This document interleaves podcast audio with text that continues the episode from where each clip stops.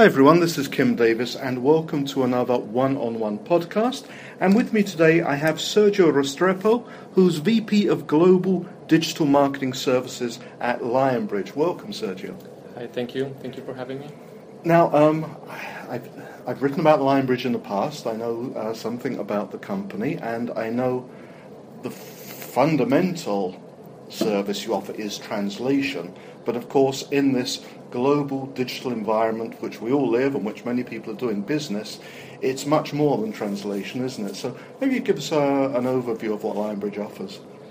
Yes. So basically, if you look at the evolution, right, uh, there was all this talk uh, some years back about traditional media and how digital media was taking over. That conversation more or less has passed, right? And since then, uh, traditional agencies have acquired digital agencies, and right now you see a, a big trend in consulting firms, maybe Accenture, is the Deloittes of yes. the world acquiring uh, digital agencies as well, right? Uh, and trying to make them fit to their DNA. Lionbridge has done something similar, uh, but the core difference is language is the largest LSP or the language service provider in mm-hmm. the world, right? So it's it's kind of a, a bold move because uh, you're going into uh, the business of merging language and uh, the digital marketing capability, right? So when you merge those two, you're able to centralize two strategic vendors. When you're talking about large scale or global scale uh, marketing globalization, right? You traditionally see four or five players globally. You see the creative agencies, mm-hmm. you see the um, the media agencies doing all the paid media, uh, programmatic uh, acquisition of, of media. Uh, you see the LSPs, and you see the production agencies. Right. So Lionbridge has slowly tried to to get into the space of doing LSP, which is our core business, and try to uh, move into the production space. So we would uh, nowadays get uh, the translation for, let's say, all those display assets, right, uh, to be running paid media, and we would normally just do the translation, right? right? But now we do the translation and we do the production. So a global uh, market leader would just have to deal with one vendor rather than uh, tens or, or sometimes a, a, big few of, of vendors at a global scale. Okay. Just to be clear, break down a little bit what you mean by production in this sense. So, production. Uh, so we have different uh, capabilities right mm-hmm. now. So we're doing. Uh, we're trying to be very focused on what we can do at a large scale. So we're producing uh, global websites. Right. Right. We're, we're producing uh, some apps, very specific apps. Um, lots of landing pages, right? Very specific landing pages that uh, are part of that uh, campaign workflow from um, let's say from outreach all the way to the to the user registering and all that data flowing into the CRM systems. So we're building those integrations, and we're doing still a lot of email production. Oh, okay. Right. Yeah. So you would think that email would be going away. No, no. it's email still very strong, and we're doing uh, probably billions of emails uh, every year. So this makes a lot of sense as a business strategy because Whereas I suppose at some point in the past, um, brands might have thought, well, we, we have our agencies, we have our website developers, let's add on, almost as an afterthought, a translation service. You've kind of flipped that and you're saying Lionbridge offers a range of these services, including translation. Exactly. As I mentioned, translation would be our core business. Yes. And, and from that, we have built strong relationships with we have around 800 global clients, but uh, if you look out of the 100 interbrands, um, which are the world's largest brands, we are working right now with almost 65 of those. Mm-hmm. So there's a huge uh, pressure right now on cost reduction at a global scale. That's nothing new, right? Uh, to prove ROI, right? To reduce speed to market. So there's probably three elements that uh, these procurement teams and this, uh, the, uh, the marketing buyers are having to deal with.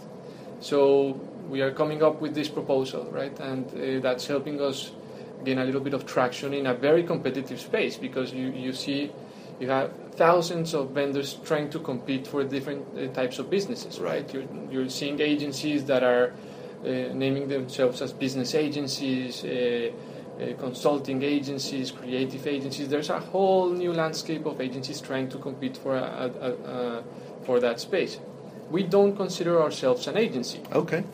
We don't consider ourselves an agency. We consider ourselves uh, a partner of agencies because we decouple work from them. Yeah. Uh, one thing that is interesting about Lionbridge is we are truly a global company. We're not franchised at a global level. We have over uh, 60 offices worldwide, and those are all owned by Lionbridge. Right. Right? They're all our team members, right? So we're truly global. They're not owned by somebody else, and there's no disconnect there. So we're one global company. So the communication normally flows between uh, a, a, program manager and a project manager globally, right? And, and, that's very useful when you go out to, to roll out global campaigns. Let's talk about this, uh, the global perspective on this, because um, whether we're talking about e-commerce, we might be talking about retail, travel, could be talking about manufacturing. Brands these days have an extraordinary amount of web property, websites, landing pages, microsites. Then we get into mobile e- uh, apps uh, and so on. And if they're dealing with also on top of that a number of different language speaking audiences and they're constantly trying to refresh their content, that's an extraordinary amount of, of labour to do. And the translation part of it, obviously, traditionally, translation, you would send a document to a translator, they will translate it, send it back to you, mm-hmm. you check the translation. That just doesn't work if you're dealing with thousands of pages and trying to keep, keep your content as fresh as possible. So, how does Lionbridge uh, help brands tackle that? Exactly. That's where we see business. That's why we mentioned we don't want to go into the creative space. Mm-hmm. There's really excellent people doing the ideation, the concept of those campaigns, but the true heavy lifting is once you go to the next uh, level, to the tier two and tier three work, which is decoupling and adapting that at a global scale. Yes. So, as you mentioned, if you start to do that and you take the traditional approach of hiring an in house team to do plain translation, mm-hmm. it's going to be very uh, high cost, right? And it's going to be very slow. It's going to be very slow. So, if you look at a normal client, let's talk about Thule, for example, not a US company. Uh, company out of the Scandinavian countries, mm-hmm. right, from Sweden. Um, and it's a company that's going into probably 81 markets and, and 24 languages. That's the type of scale. You just won a new business from another company going into 150 markets and 56 languages. Okay. Right? So you need technology for that. Uh, technology uh, in terms of your website to have uh, connectors, what we call connectors, mm-hmm. Uh, bringing uh, direct con- connection between the company and, the, and, and us, the LSP, to get the data in and out and making sure the website is fresh. All those products are, are up to date with proper uh, imagery, with proper descriptions, with proper pricing. Uh, right? It's it's a huge challenge. So there, there definitely need, needs to be a connector strategy. Uh, there's definitely ha- uh, has to be a cultural understanding because, as you mentioned, it's not just a translation or adaptation. Yes. Imagery, if you're going into the Asian countries or if you're going into Latin America, right, you need to be aware of the cultural nuances. You, you need to be uh, having a team of, of, let's say, linguists and in market experts advising you on what's uh, the correct way to do it, right? right. So it's not just uh, plain translation, as you mentioned. There's okay, a lot of technology involved. And it makes sense that it's more cost efficient to be able to go to a vendor like Lionbridge, which has the established existing teams.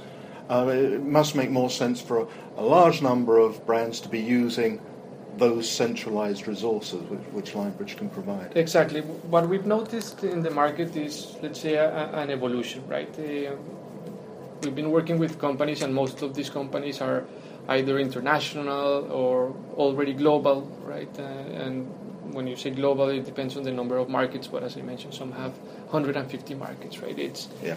Uh, when you think about it, it's wow. It's it's it's it's pretty interesting, right?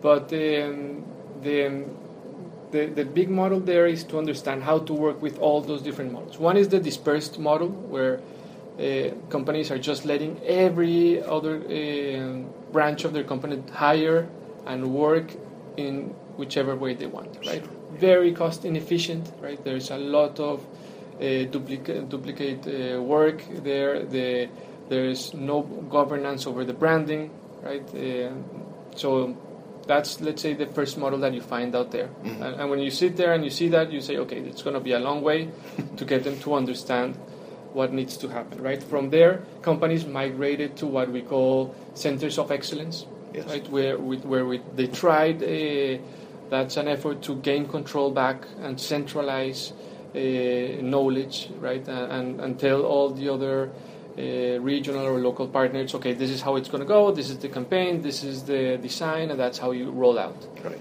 And that, in a sense, has worked, right? But it definitely leaves out that local flavor and that local flexibility at, at the at the ultra local level. Yeah.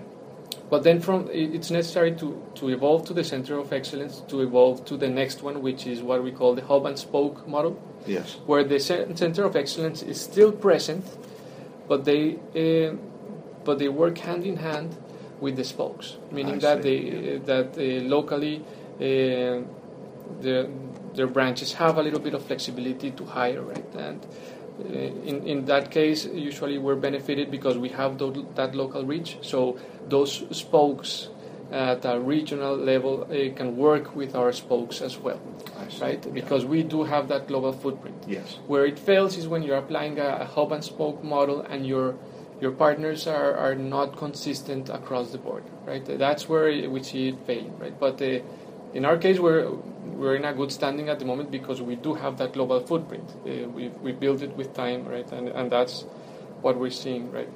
Now, despite the in-market expertise you have across a, a range of countries, is there any role for machine translation? Perhaps not for the most important parts of websites and the most important messages, but is there automated machine translation playing a part? Yes, it's definitely part of our technology stack. Mm-hmm. It's definitely part of what we offer.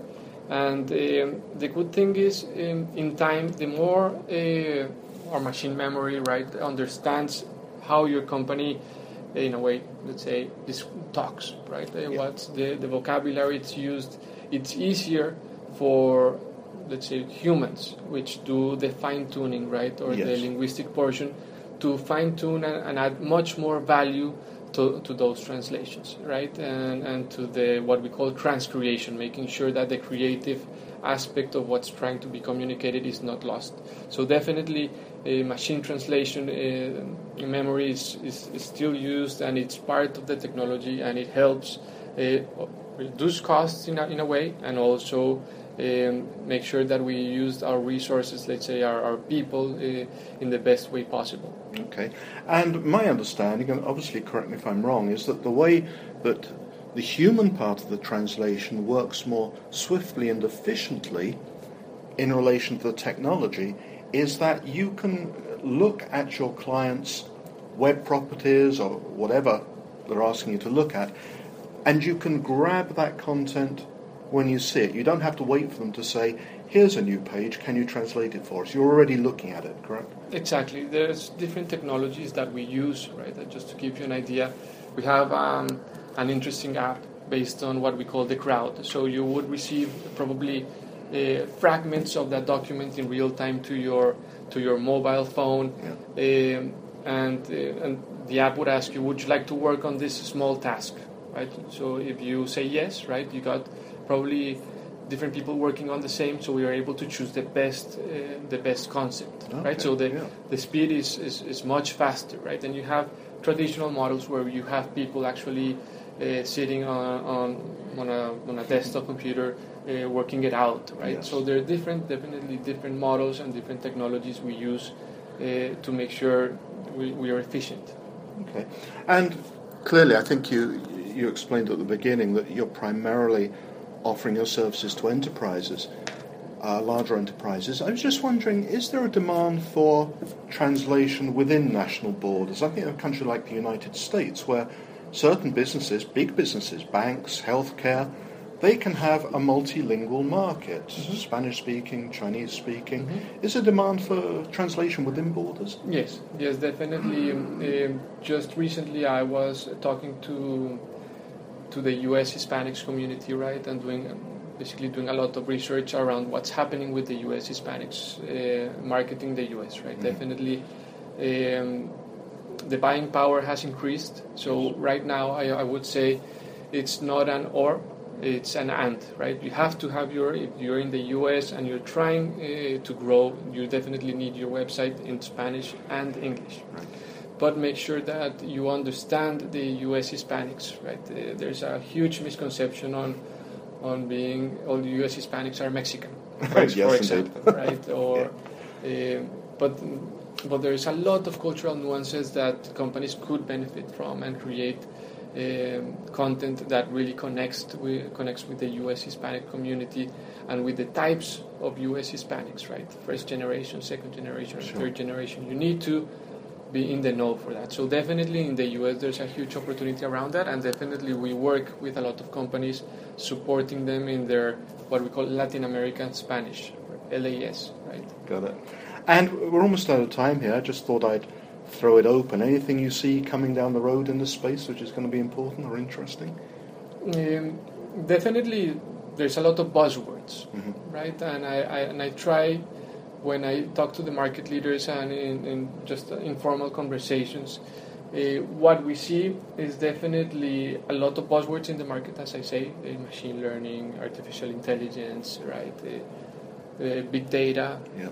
There's a lot of buzzwords. Some companies are more advanced than others, but what I see is a stage where uh, market leaders have uh, more informed teams, right, uh, more capable, and they they can definitely tackle the challenges to come. Right now, to tell you an idea of my my evolution, I started out in Europe, in European markets, working with direct clients as a consultant, and I went to Latin America to understand ultra local markets, right, in the Latin America uh, market, and now I'm, I'm, I'm facing uh, global clients and global challenges. The types of talent and the types of knowledge uh, that we see in teams are are sometimes uh, very different. People Right. who know a lot and people who have uh, are, are still not in the know of the technology changes or that's why I mentioned email is still important, right? Mhm. Social media is still used as a as a brochure. Sometimes it's not uh, it's not exp- uh, used in the way it, it, it should be, or uh, you know you cannot extract all the power of it.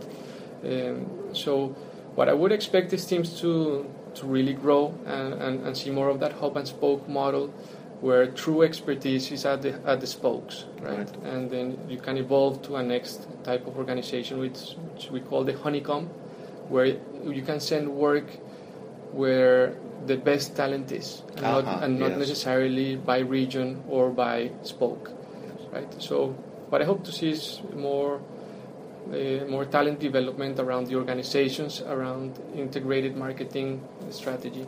Well, it's an evolving space and a fast changing space. Sergio, thank you very much for giving us an overview. No, no, thank you for inviting me. And everyone else, look out for the next one on one podcast.